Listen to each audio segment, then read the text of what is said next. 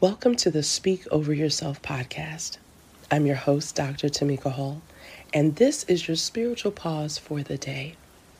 Today, we're going to be talking about being handpicked by God. And it's amazing because when you're handpicked, it's an honor, it's a privilege, it's a gift to have a call on your life, but the call comes with great responsibility, doesn't it? And sometimes it can feel isolating, and you may even question why you've chosen to pursue your purpose. But there's always a plan in God's purpose, and so we're going to talk about that today. I want you to take a moment to close your eyes. I want you to block out the concerns of the day, and I want you to just focus on you and God right now. And with your eyes closed, take a deep breath through your nose. One, two, three, four and let it out through your mouth. One, two, three, four. And I feel like you need this. I want you to wrap your arms around yourself and give yourself a great big hug and just hold it there. And in that place, I want you to take another deep breath through your nose.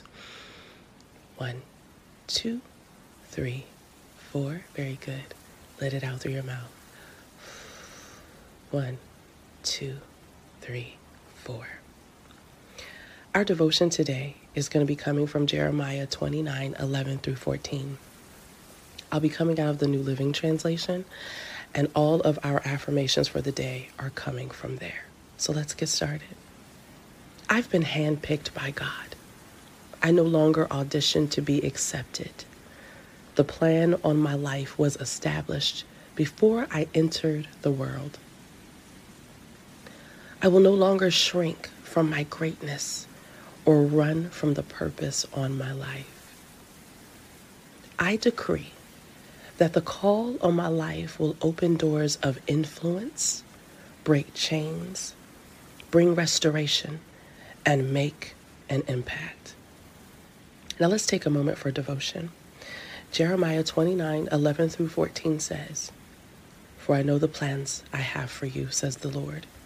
They are plans for good and not for disaster to give you a future and a hope.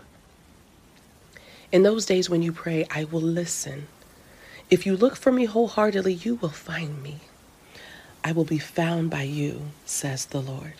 I will end your captivity and restore your fortunes. I will gather you out of the nations where I sent you and will bring you home again to your own land.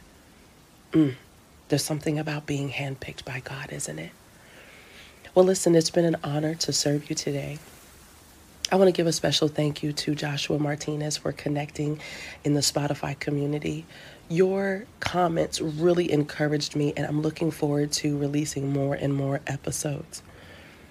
Listen, everyone, I want to remind you that you've been handpicked by God to do great things. This is Dr. Tamika Hall, and you were created to make God famous. Have a blessed day.